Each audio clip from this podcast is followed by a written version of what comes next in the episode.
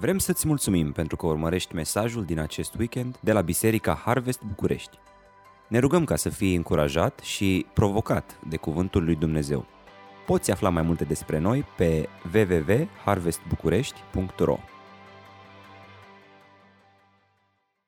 Fraților, haideți să ne apropiem de Cuvântul Domnului și cei care aveți Bibliile la voi, vă invit să deschideți în 1 Corinteni, de la capitolul 2, și în continuarea versetelor de duminica trecută vreau să citim versetele începând de la numărul 6 și până la finalul, capitolul, până la finalul capitolului. 1 Corinteni 2, de la versetul 6 până la 16.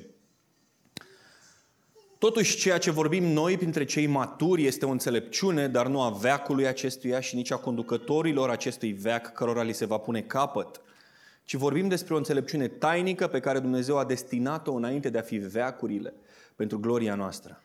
Niciunul dintre conducătorii acestei lumi n-a înțeles-o, pentru că dacă ar fi înțeles-o, nu l-ar fi răstignit pe Domnul Slavei. Totuși, așa cum este scris, niciun ochi n-a văzut, nici o ureche n-a auzit și la mintea omului nu s-a suit ceea ce a pregătit Dumnezeu pentru cei ce-L iubesc. Dumnezeu însă ne-a descoperit aceste lucruri prin Duhul, pentru că Duhul cercetează totul, chiar și lucrurile adânci ale lui Dumnezeu. Cine dintre oameni cunoaște lucrurile omului, dacă nu Duhul omului care este în el? Tot astfel, nimeni nu cunoaște lucrurile lui Dumnezeu în afară de Duhul lui Dumnezeu. Însă noi n-am primit Duhul lumii, ci Duhul de la Dumnezeu, ca să putem cunoaște lucrurile, pe, lucrurile care ne-au fost oferite prin har de către Dumnezeu. Nu vorbim prin cuvinte învățate prin înțelepciunea omenească, ci prin învățături de la Duhul, întrebuințând lucrurile duhovnicești pentru cei duhovnicești. Dar omul firesc nu primește lucrurile Duhului lui Dumnezeu, căci pentru el sunt o nebunie și nu le poate înțelege, pentru că trebuie judecate duhovnicește. Cel duhovnicesc însă judecă toate lucrurile, iar el nu poate fi judecat de nimeni, căci cine a cunoscut gândul omului ca să-l poată sfătui? Noi însă avem gândul lui Hristos. Amin. Și acum stăm, haideți să ne plecăm capetele. Tatăl nostru care ești în ceruri, venim în fața Ta, Doamne, așa cum ne cunoști, cum ne știi și nu-ți cerem decât să ne vorbești prin Duhul Tău cel Sfânt. Doamne, vrem ca Duhul Tău, cel care cunoaște și care cercetează toate lucrurile, să ne cerceteze inimile și să ne descopere cuvântul Tău, Doamne. Pentru o tot mai mare asemănare cu Tine. Vrem să ne îndrăgostim de Tine, vrem să ne hrănim din cuvântul Tău și contăm, Doamne, nu pe înțelepciunea noastră, ci pe înțelepciunea Duhului Tău cel Sfânt. Fi binecuvântat. Amin. Amin. Fraților, pentru a înțelege tot mai bine care este subiectul pe care Pavel îl dezvoltă în acest pasaj, um, trebuie să ne uităm un pic la contextul în care îl scrie. Și da, suntem într-o serie de mesaje din întreaga epistolă 1 Corinteni, um, dar haideți să ne amintim un pic um, care au fost subiectele, în, în, în ce context pune Pavel acest pasaj. Um, subiectul întregii epistole, de ce scrie Pavel această scrisoare, este enunțat uh, în uh, versetul 2 din capitolul 1. Pavel le scrie celor chemați la sfințire împreună cu toți cei care cheamă numele Domnului nostru Isus Hristos.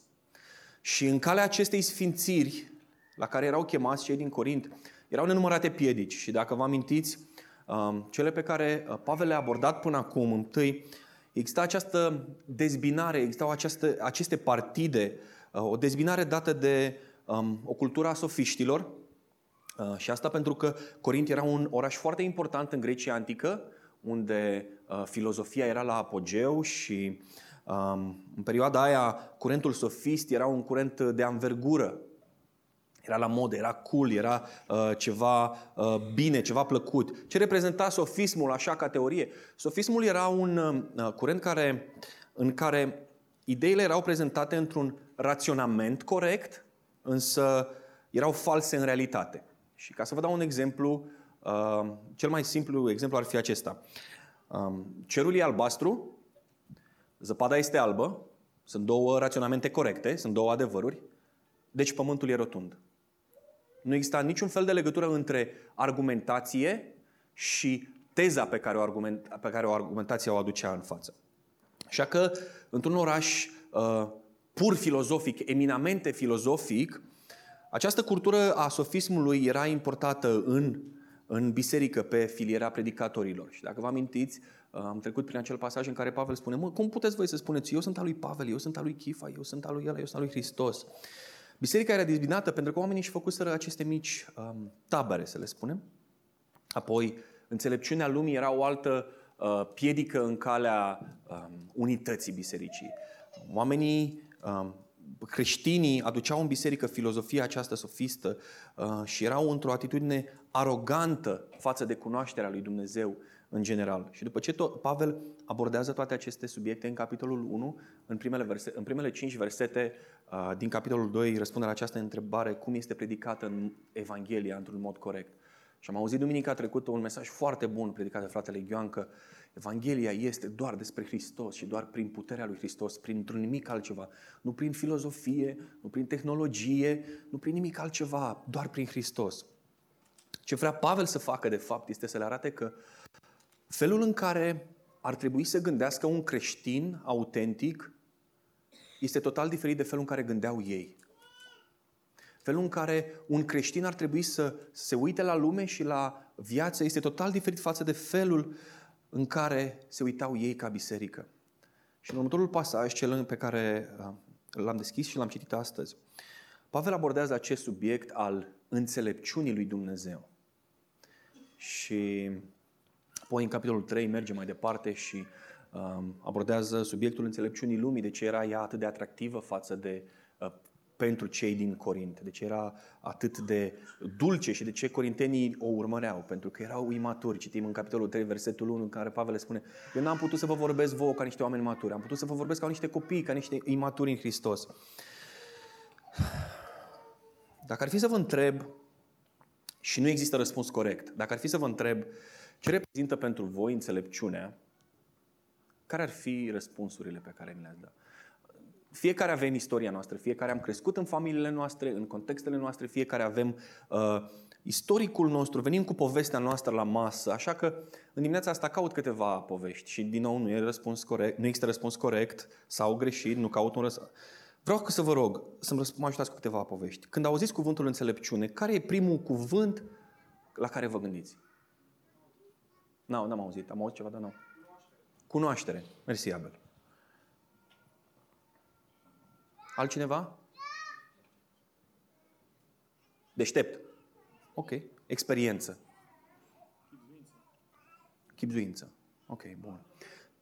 Cum? Am nevoie. Corect. Cu toți avem nevoie, frate. Um, nu e o întrebare capcană, însă vreau să ne facem o idee despre motivul acestei predici, acestui mesaj. Așadar, um, ne apropiem de text într-o atitudine de frică și cu tremur, și acum am învățat, și da, Duhul Sfânt să ne lumineze. Vreau să recitesc versetele de la 6 la 9. Da. Totuși, ceea ce vorbim noi printre cei maturi este o înțelepciune, dar nu a veacului acestuia și nici a conducătorilor acestei lumi, cărora li se va pune capăt. Wow! Ci vorbim despre o înțelepciune tainică a lui Dumnezeu, care a fost ascunsă și pe care Dumnezeu a destinat-o înaintea veacurilor pentru gloria noastră. Niciunul dintre conducătorii acestei lumi n-a înțeles-o, pentru că dacă ar fi înțeles-o, nu l-ar fi răstignit pe Domnul Slavei. Totuși, așa cum este scris, niciun ochi n-a văzut, nici o ureche n-a auzit și la mintea omului nu s-a suit ceea ce a pregătit Dumnezeu pentru cei ce îl iubesc. Și vreau să fac o mică paranteză, în timp ce citeam versetele mi-am dat seama că Pavel este un om foarte structurat în toate scrierile lui și uh, foarte logic, foarte uh, matur, de foarte puține ori poți să spui că scrierile lui Pavel sunt poetice. Dar și când citează Pavel, citează niște versete atât de frumoase, atâta poezie, niciun ochi n-a văzut, nici o ureche n-a auzit și la mintea omului nu s-a suit ceea ce a pregătit Dumnezeu pentru cei ce-L iubesc. Ce face Pavel în acest pasaj este că pune în totală opoziție două tipuri de înțelepciune, două tipuri de inteligență, de cunoaștere, două stiluri diferite. Vorbește despre cea umană și apoi vorbește despre cea divină. Vorbește despre o înțelepciune a veacului, um, care este o înțelepciune rațională, logică, um, care are omul în centru, antropocentrică, um, o înțelepciune mai ales limitată, o nuanță cărora, care nouă nu ne, nu ne place foarte mult. Pentru că, de ce spune Pavel că este limitată? Pentru că noi oamenii suntem limitați. Și ce e foarte important de înțeles este că și această înțelepciune umană, logică, rațională, este un har de la Dumnezeu. Este un har de la Dumnezeu care ne-a permis nouă ca societate să, uh, să ajungem de la roata pătrată la uh, internet prin telefon. Toată, uh, toată dezvoltarea societății și uh, vreau să mă înțelegeți corect, nu spun că lucrurile astea nu sunt bune. Uh, toată dezvoltarea socială care a ajuns, pe care o avem și care a dezvoltat, este un har de la Dumnezeu. Faptul că s-a inventat electricitatea, haideți să recunoaștem, e un har de la Dumnezeu. Faptul că există cele trei uh, legi ale lui Newton, cine le mai știe? Este un har de la Dumnezeu. Da? Nu mai știu pe prima. Uh, legea, prima legea mecanicii. Da? Uh, ce spune Pavel aici este nu că ar trebui să respingem înțelepciunea umană, nu că ar trebui să respingem teorema lui Pitagora sau principiile lui Newton, uh, ci spune că există un alt tip de înțelepciune o înțelepciune tainică, o înțelepciune din vină prin care, se poate, prin care poți ajunge la cunoașterea lui Dumnezeu. Pentru că prin tot ceea ce cunoaștem, cunoaștem noi, prin toată inteligența noastră, prin toată capacitatea noastră intelectuală, prin toate inițiativele noastre care pornesc de la noi către Dumnezeu. Noi nu putem să-L cunoaștem pe El fără ca El să se reveleze. Și despre asta este vorba. De aceea sunt aceste două tipuri de înțelepciune. Înțelepciunea umană și înțelepciunea divină în antiteză. Pentru că una pleacă din, de la noi și una pleacă de la Dumnezeu. Și cea care pleacă de la noi este cât se poate delimitată. Dar ce este această înțelepciune tainică despre care vorbește Pavel? Răspunsul îl găsim în capitolul 1, puțin înapoi, întoarcem pagina, versetul 24. Dar pentru cei chemați, atât iudei cât și greci, Hristos este puterea și înțelepciunea lui Dumnezeu. Creștinii din Corint erau oameni care căutau să se dezvolte, care căutau să se maturizeze, care căutau să se învețe, care căutau să se expună, să crească în înțelepciune, așa că priveau viața și priveau viața de creștini, îl priveau pe Dumnezeu prin lentila această filozofică, umană, prin tot ceea ce credeau ei că este bine să învețe, ratând, de fapt, esența că Mesia care a venit de sus, pentru că asta e coloana prin care coboară înțelepciunea lui Dumnezeu, este pentru ei înțelepciunea de care aveau nevoie. Erau în biserică și căutau să se împlinească spiritual prin rațiune, ceea ce e total greșit. Pentru că în biserică ar trebui să fie împlinit spiritual prin înțelepciunea lui Dumnezeu, prin Evanghelie. Pentru că Hristos este mecanismul prin care ajungem la înțelepciunea lui Dumnezeu. Ce a făcut Hristos? A venit și a murit pentru noi, împlinind legea, marcând Evanghelia.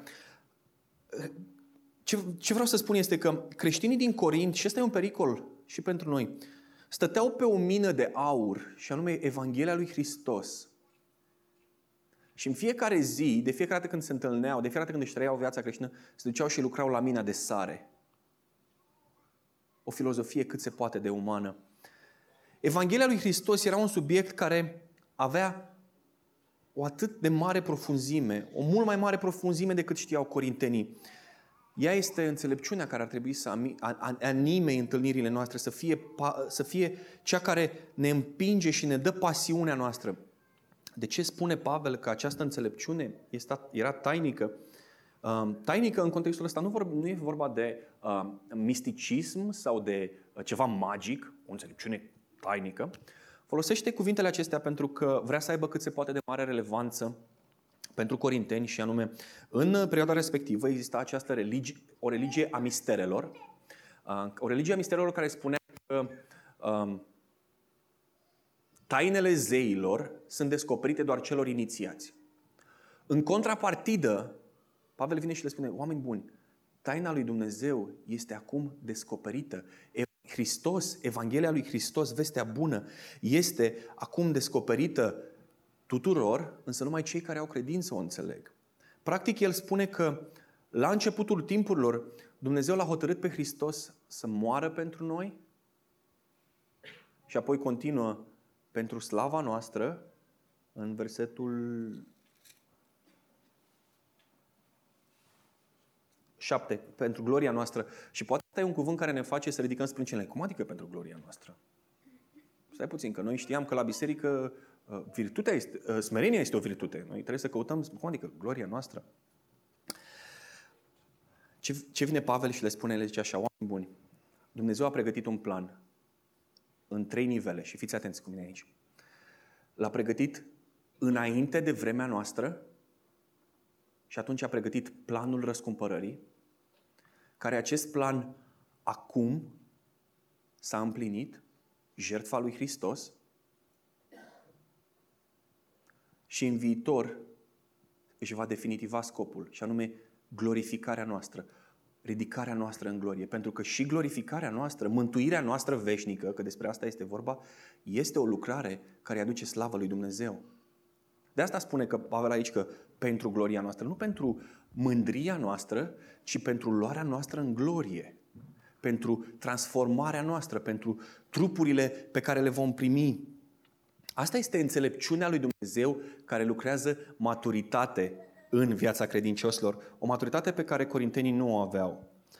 Și în argumentația sa, pentru că Pavel știa că oamenii din Corint sunt capete tari, cărora trebuie să le spui de două ori, de trei ori, pentru că sunt niște filozofi, vine și citează din profetul Isaia această poezie frumoasă. Așa cum este scris, niciun ochi n-a văzut, nici o ureche n-a auzit și la mintea omului nu s-a suit ceea ce a pregătit Dumnezeu pentru cei care iubesc. Practic le spune, băi, asta nu e o teoria mea. Au fost lucrurile astea, au mai fost spuse. Hai să vă aduc aminte despre Isaia care a spus exact despre același lucru. Dumnezeu a pregătit un plan de mântuire despre care niciun om nu s-a putut gândi la el, pe care niciun om nu l-ar fi putut imagina. Nici măcar Solomon, în toată înțelepciunea lui, nu și-a putut imagina mântuirea pe care Dumnezeu a pregătit-o pentru copiii săi. Nu e o evanghelie inventată, este o evanghelie validată de Dumnezeu.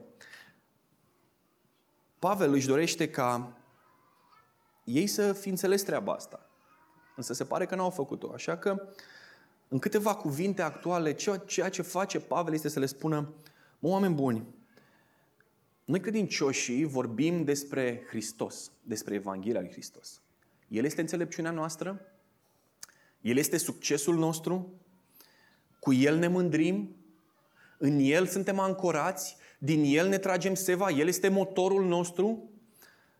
Însă, voi vorbiți filozofii, voi vă, vă uitați la înțelepciunea lumii care e un har, dar e un har limitat și voi din ea vă ancorați, voi din ea vă, vă trageți, ea este motorul, în ea vă puneți speranța. Spuneți că sunteți înțelepți, dar sunteți înțelepți în felul lumii, ceea ce înseamnă că sunteți în total contrapartidă cu a fi înțelept în felul lui Dumnezeu.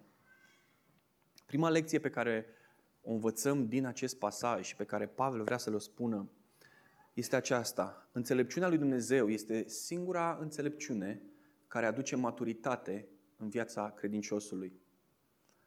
De ce maturitate? Că până acum n-am vorbit de maturitate. E prima dată când spun de maturitate. Pentru că Pavel începe cu exact aceste cuvinte. Totuși, ceea ce vorbim noi printre cei maturi este o înțelepciune și mă opresc aici pentru că asta înseamnă că înțelepciunea pe care, despre care Pavel vorbea, înțelepciunea lui, înțelepciunea apostolilor, Evanghelia lui Hristos aducea maturitate. Totuși, ceea ce vorbim noi printre cei maturi, noi care cunoaștem Evanghelia suntem cei maturi versus voi care nu sunteți maturi, care sunteți niște copii. Versetul 1 din capitolul 3, care vă ancorați în filozofiile lumii.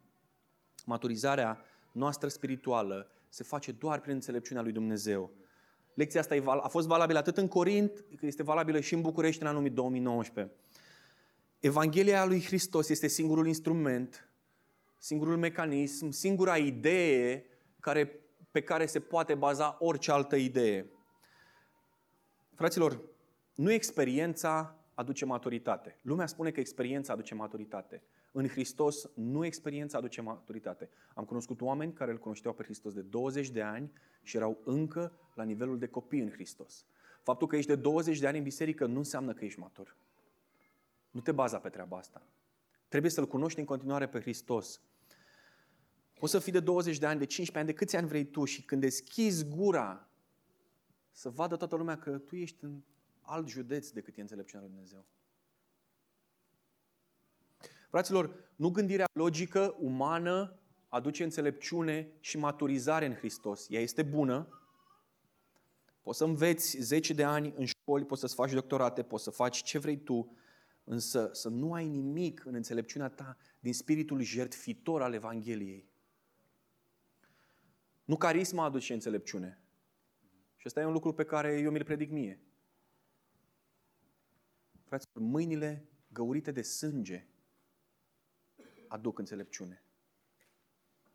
Nu cunoștințele culturale, nu a fi în pas cu moda, a fi la curent cu tot ceea ce mai scrie pe TechCrunch sau uh, a avea uh, conturi pe toate rețelele sociale, nu a fi cool și a fi conectat, a fi îmbibat în cultura în care trăiești aduce maturitate în Hristos, ci cultura sacrificiului lui Hristos.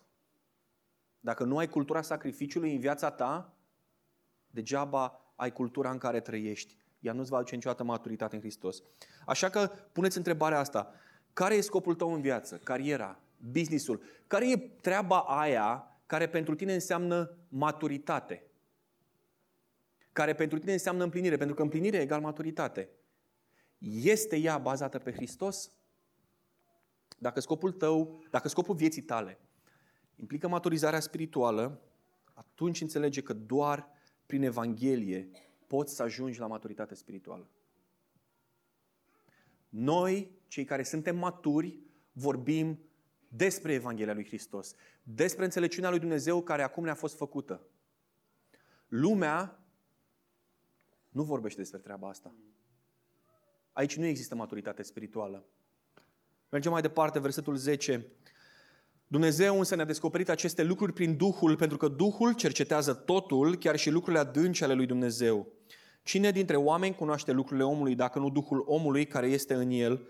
Tot astfel, nimeni nu cunoaște lucrurile lui Dumnezeu în afară de Duhul lui Dumnezeu, însă noi n-am primit Duhul lumii, ci Duhul de la Dumnezeu, ca să putem cunoaște lucrurile care ne-au fost oferite prin har de către Dumnezeu. Și dacă nici ăsta nu e un text pentru un predicator penticostal, nu știu care e. Dacă nici aici nu scrie de Duhul Sfânt, încât să fie mulțumiți și frații care vin din bisericile penticostale, nu știu care e.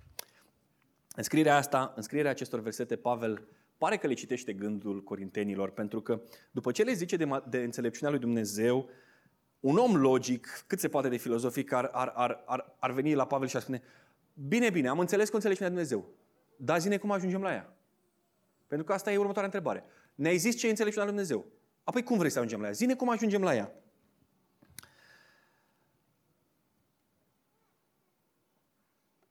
Prin Duhul ne-a descoperit aceste lucruri.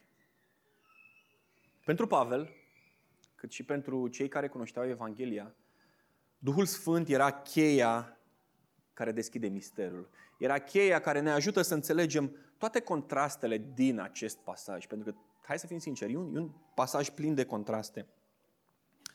Pe de o parte avem pe cei care aparțin acestei lumi, care nu au primit Duhul și nu înțeleg înțelepciunea lui Dumnezeu, adică Hristos, cel crucificat. Ah, pe de altă parte,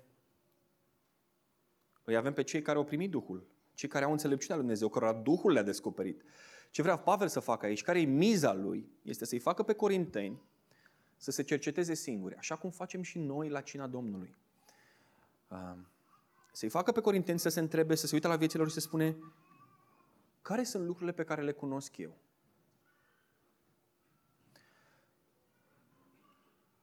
Provocarea lui Pavel față de corinteanul din biserică era să-l facă să-și pună această întrebare. Cunosc eu lucrurile lui Dumnezeu? De ce e importantă întrebarea? Pentru că dacă era da, atunci ei se puteau întoarce și spune, dacă cunosc lucrurile lui Dumnezeu, înseamnă că Duhul mi le-a descoperit.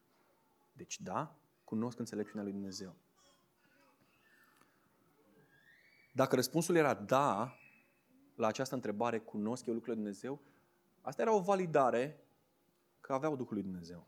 Cine a descoperit Duhul? Înțelepciunea lui Dumnezeu tainică, care a fost ascunsă, versetul 7, faptul că Hristos este înțelepciunea lui Dumnezeu, ne-a descoperit semnificația lui Hristos, învierea lui, jertfa lui și beneficiile pe care acest gest de sacrificiu sunt beneficiile pe care acest gest le aduce în viețile credincioșilor. Nu poți să ajungi să cunoști Evanghelia lui Hristos dacă Duhul nu te cercetează. Nu poți să ajungi să înțelegi Evanghelia lui Hristos dacă Duhul Sfânt nu îți descoperă lucrul ăsta. Dar ce cercetează Duhul? Care-i treaba cu uh, cuvintele astea că Duhul cercetează lucrurile lui Dumnezeu? Care-i treaba cu cercetarea asta pe care o face Duhul? Și vreau să fiu clar, fiind o persoană a Trinității, o Trinitate bazată pe dragoste, Duhul cunoaște toate lucrurile lui Dumnezeu. Nu există, nu putem să spunem că Duhul cercetează lucrurile ca să zică, hmm, nu mi-e clară treaba asta, ia să cercetez. Nu, e, nu asta este atitudinea Duhului Sfânt, ci El cercetează pentru a aduce la lumină sfaturile ascunse ale lui Dumnezeu, pentru a învăța pe credincios ce înseamnă să trăiești în fiecare zi Evanghelia. Duhul lui Dumnezeu este pus în antiteză cu Duhul lumii, la fel cum înțelepciunea lui Dumnezeu a fost pusă în antiteză cu înțelepciunea lumii, la fel cum cunoașterea lui Dumnezeu a fost pusă în antiteză cu cunoașterea lumii. Cei care au Duhul lumii nu-L pot cunoaște pe Dumnezeu din proprie inițiativă, pentru că Duhul lui Dumnezeu trebuie să le descopere lucrurile lui Dumnezeu lor. A doua lecție pe care Pavel vrea să învețe, pe care Pavel îi învață pe Corinteni și care trece și ea test, testul timpului este asta. Înțelepciunea lui Dumnezeu este accesibilă doar prin lucrarea Duhului Sfânt. Amin? Așa spune Pavel. Duhul lui Dumnezeu ia din lucrurile lui Dumnezeu, care sunt multe, care sunt profunde și ne le descoperă nouă. Și primul lucru pe care l-a descoperit a fost acesta, că Hristos este înțelepciunea Lui. Dacă Dumnezeu ne descoperă înțelepciunea Lui, care pentru lume, aduceți-vă aminte că este o nebunie și este o slăbiciune, lucrarea Duhului Sfânt este să ia această înțelepciune și să ne infuzeze viețile cu ea, să ne transforme caracterele după chipul lui Hristos. Pentru corinteni, ca și pentru, de fapt nu, pentru noi, ca și pentru corinteni, întrebarea se dă astfel. Cunosc eu lucrurile lui Dumnezeu? Ăsta e testul. Cunosc eu lucrurile lui Dumnezeu? Pentru că dacă le cunosc, le pot cunoaște doar prin lucrarea Duhului. Doar prin ceea ce Duhul îmi descoperă. Păi stai frate, cum adică? Care sunt lucrurile? Ce? Despre ce? Hai să care sunt lucrurile lui Dumnezeu pe care vrei să le cunosc? Da, îmi pun întrebarea asta, da? Care ar trebui să fie lucrurile? Că merg la biserică de ani, am citit Biblia, știu Psalmul 23, știu Antren cu 16, știu 2 Timotei. Care ar fi lucrurile? Haideți să vă dau câteva exemple care să vă ajute. Dragostea lui Dumnezeu mi-a schimbat în mod practic viața și mă îndreamnă la a trăi în sfințenie? Deși îl cunosc pe Dumnezeu de X luni, X ani, de atâta timp, petrec timp în cuvântul său. Nu vă uitați pe ecran, asta nu apar pe ecran. Sau apar? Ba da, apar. Scuze. Scuze. Petrec timp în cuvântul său și de fiecare dată când mă adâncesc, când el îmi dau seama, am nevoie să-L cunosc pe Dumnezeu mai mult. În familia mea, în viața mea, este Evanghelia punctul central în jurul căruia ne adunăm și la care ne raportăm? Asta înseamnă să cunoști lucrurile lui Dumnezeu. Astea sunt lucrurile pe care Duhul ți le descoperă. Mă supun autorității cuvântului, indiferent de cine sunt, ce fac, unde sunt, sau vin la cuvânt cu preconcepțiile mele și zic, da, da, de fapt, uh, hai să spun eu cât din experiența mea. Astea sunt doar câteva din lucrurile lui Dumnezeu pe care Duhul le descoperă, fie că sunt imperative, fie că sunt lecții, Frați și surori, înțelepciunea lui Dumnezeu este accesibilă doar prin lucrarea Duhului Sfânt. Doar dacă Duhul ne descoperă. Nu prin cărți, oricât de bine ar fi scrise ele, nu spun că sunt rele. Nu prin misticism, oricât de atrăgător ar fi el pentru unii, nu-L poți cunoaște pe Dumnezeu prin misticism. Nu prin tradiție, oricât de plăcută ar fi ea și oricât de îmbogățitoare din punct de vedere cultural ar fi ea, nu prin experiență, oricât de extremă ar fi ea. O parte din lucrurile astea sunt bune, și nu trebuie evitate. Însă la finalul zilei, ele sunt degeaba dacă Duhul Sfânt nu își face lucrarea în viețile noastre. Cu ce scop dezvăluie Duhul Sfânt înțelepciunea lui Dumnezeu? Haideți să citim următoarele versete împreună și să răsăm cuvântul să ne răspundă la această întrebare. Nu vorbim prin cuvinte învățate prin înțelepciunea omenească, de la versetul 13, ci prin învățături de la Duhul, întrebuințând lucrurile duhovnicești pentru cei duhovnicești. Dar omul firesc nu primește lucrurile lui Dumnezeu, căci pentru el sunt o nebunie și nu le poate înțelege, pentru că trebuie judecate duhovnicește. Cel duhovnicesc însă judecă toate lucrurile, iar el nu poate fi judecat de nimeni, căci cine a cunoscut gândul Domnului ca să-l poată sfătui? Noi însă avem gândul lui Hristos. După ce le spune că slujba Duhului Sfânt este să descopere înțelepciunea lui Dumnezeu, Pavel uh, își reia predicarea și uh, vine și reia această teză pe care o scrie cu câteva versete înainte, în, la începutul capitolului. Fraților, când am venit la voi, n-am venit vestindu-vă taina lui Dumnezeu prin cuvinte elevate sau prin o înțelepciune strălucită. Și teza pe care o spune aici este aceasta. Cuvântul lui Dumnezeu este valoros, nu pentru felul în care este predicat, ci pentru conținutul lui. Există putere în cuvântul lui Dumnezeu, nu pentru felul în care este expus, nu pentru ecrane, nu pentru lumini, ci pentru valoarea lui intrinsecă, pentru ce e acolo, pentru puterea lui Dumnezeu care este acolo. Iar ăsta e un, e, e un avertisment pe care Pavel îl dă tuturor celor care predică Evanghelia. Fie că predică de aici, din față, fie că o predică la grupele de copii, fie că o predică la locul de muncă, puterea Evangheliei stă în Evanghelie și nu în nimic altceva. Oricât de mișto am împachetat noi mesajul Evangheliei, riscăm să deviem atenția de la mesajul ei printr-o formă plăcută. În urma oricărei predicări a Evangheliei, de orice formă, în orice loc, oamenii trebuie să plece de acolo cu atitudinea că au nevoie să cunoască mai mult din Cuvântul lui Dumnezeu. Nu, wow, ce bine a predicat, wow, ce cuvinte mișto, wow, ce proiecție mișto, ai văzut, aveau și un Nokia 3110 în filmuleț, wow, ce bine s-a cântat, wow, ce uh, solo de chitară, wow, ce bine a fost îmbrăcat. Nu, nu, nu asta este atitudinea cu care oamenii trebuie să plece în urma auzirii Evangheliei. Dacă lucrul ăsta se întâmplă, atunci am ratat tot ceea ce înseamnă vestirea Evangheliei. Conținutul Evangheliei trebuie să fie întotdeauna elevat, ridicat deasupra capacităților noastre de a vorbi sau de a împacheta un lucru. Este bine să vorbim frumos și să vorbim uh, relevant, să fim o biserică relevantă, să, să predicăm Evanghelia într-un mod relevant. Dar la finalul zilei, Evanghelia este cea care are putere în conținutul ei. Vestirea Evangheliei, spune Pavel, trebuie să fie făcută prin învățături de la Duhul. Practic, ce vrea, ce vrea să transmită într-un mod cât se poate de uh, normal este că a transmite un mesaj spiritual trebuie să se facă prin mijloace spirituale, prin matricea Duhului Sfânt. Și treaba asta va risca reacții din partea celor care uh, nu cunosc Evanghelia, S-ar putea să auzi uh, că, bă, colegul de muncă s-a pocăit, s-a dilit, e dus.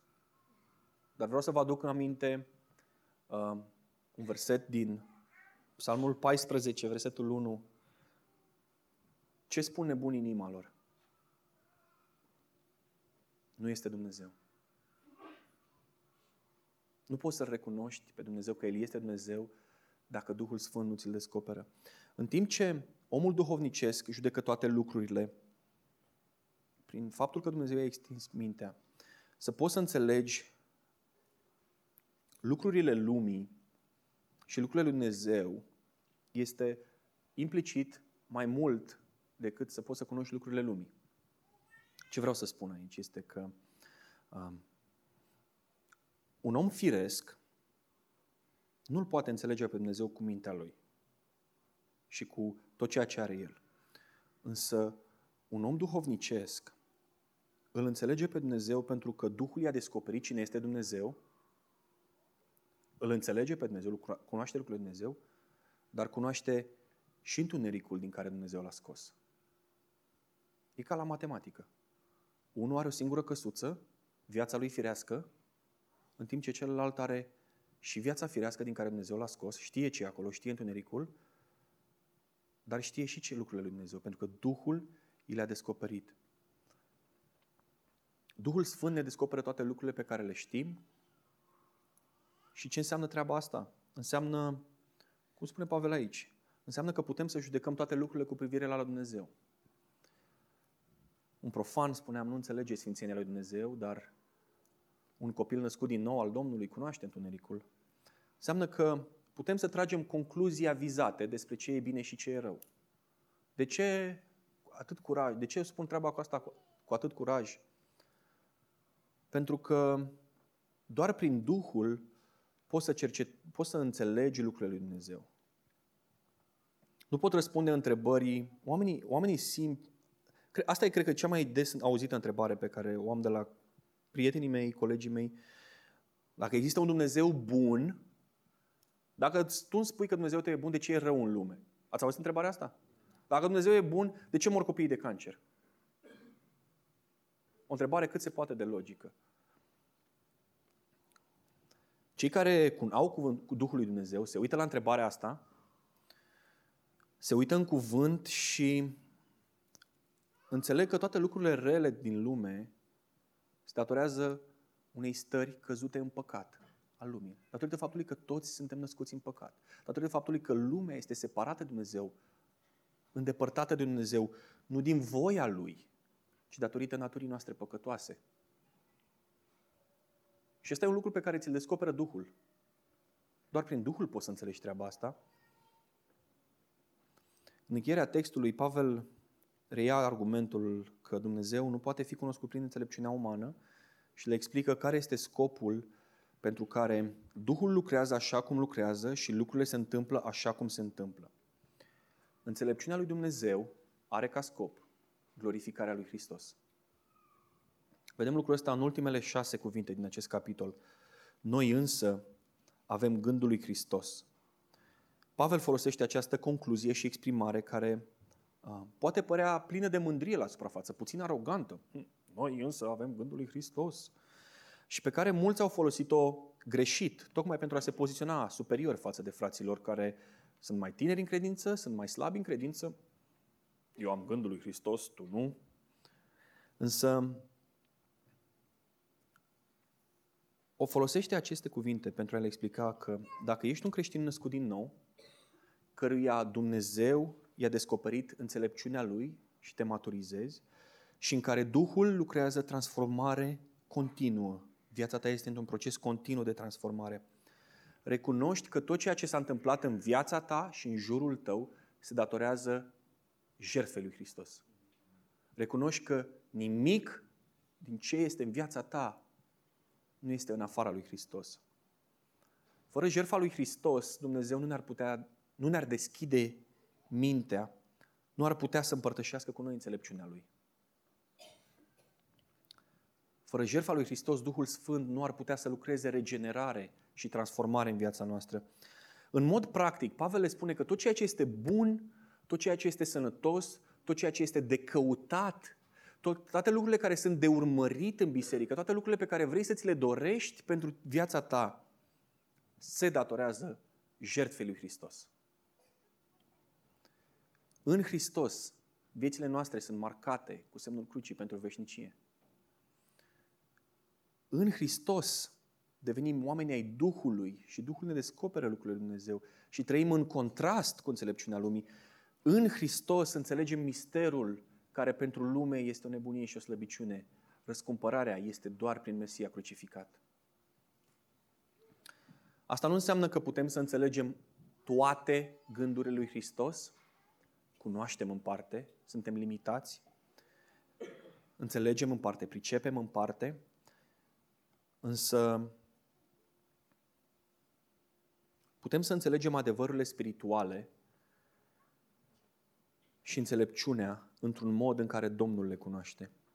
Gândul lui Hristos, cuvintele astea, reprezintă mintea sa așa cum și cât mi-o descoperă Duhul.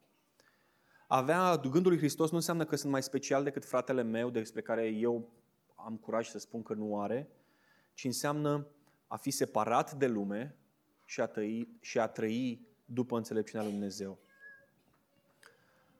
Care, cum ar trebui să-mi influențeze viața acest adevăr, că înțelepciunea, că înțelepciunea lui Dumnezeu are ca scop glorificarea lui Hristos, ar trebui să mă zdrobească, pentru că înțeleg că toate lucrurile care s-au întâmplat în viața mea, începând de la mântuire și până la regenerare și sfințire, sunt un dar de la Dumnezeu.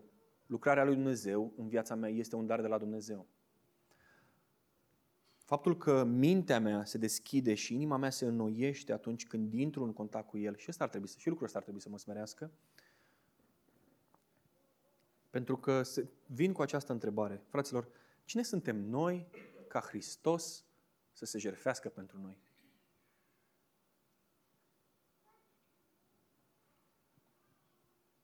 Răspunsul la întrebarea asta ar trebui să mă facă să cadă cu fața la pământ și să-i spun, Doamne, nu merit nimic din tot ce am. Nu merit să cunosc înțelepciunea Ta. Nu merit ca Duhul Sfânt să lucreze în viața mea. Și tocmai de aceea te glorific, pentru că, deși nu merit, în ciuda stării mele căzute, Tu ai hotărât să faci lucrarea asta în viața mea. Care sunt cele trei lecții pe care Pavel a, le predă corintenilor și ne le predă și nouă astăzi?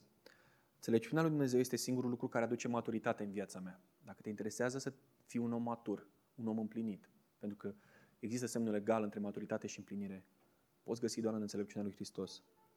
Ea este accesibilă doar prin lucrarea Duhului Sfânt și scopul ei este glorificarea lui Hristos. Vă invit să plecăm capetele acolo unde suntem cu toții și haideți să medităm la aceste cuvinte înainte să ne rugăm. În nimeni altul nu găsim înțelepciunea pe care o găsim la Dumnezeu. Nu în cărți, nu în școli, nu în vorbitori motivaționali, nu în specialiști. Înțelepciunea lui Dumnezeu este singura, este singurul stil de a gândi care ne poate face capabil să primim viața și în lumea prin lentila corectă. Evanghelia lui Hristos, pentru că asta înseamnă înțelepciunea lui Dumnezeu, este cea care ne descoperă cine suntem cu adevărat. Păcătoși, transformați și binecuvântați cu har. Felul în care Duhul Sfânt ne conduce viețile și ne face să înțelegem lucrurile spirituale trebuie să ne țină conectați la acest adevăr. În afara morții lui Hristos, noi n-am fi fost nimic. Noi n-am fi înțeles nimic.